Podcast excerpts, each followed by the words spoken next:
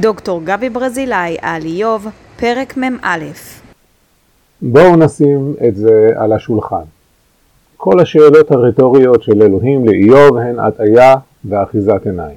מי שכתב את הדברים האלה בשמו של אלוהים רוצה להגיד לנו שאין לנו כל אפשרות לדעת את מה שאלוהים יודע. אין לנו שום סיכוי להבין את התנהגותו ולכן איוב ואנחנו צריכים לסתום את הפה ולקבל על עצמנו את משפט האלוהים כפי שהוא. להאמין שכך ראוי להיות, לדעת שזהו הצדק האלוהי, וזהו. העניין הוא שבתחילת הספר כולנו קראנו על ההסכם המוזר בין אלוהים לשטן.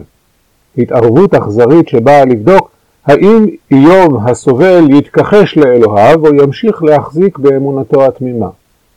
אין אפשרות למכור לנו את הסיפור שלא ניתן להבין את אלוהים כיוון שכולנו קראנו את פרקים א' וב' ואנחנו כן מבינים את אלוהים. במסגרת הסיפור של ספר איוב, מענות האלוהים מתוך הסערה נשמעות כמו ניסיונות של מנהיג שנתפס בכלכלתו להשתיק את הביקורת הציבורית המותחת בפניו באמצעות צעקות אתם לא מבינים כלום, רק אני רואה את התמונה בכללותה וכדומה.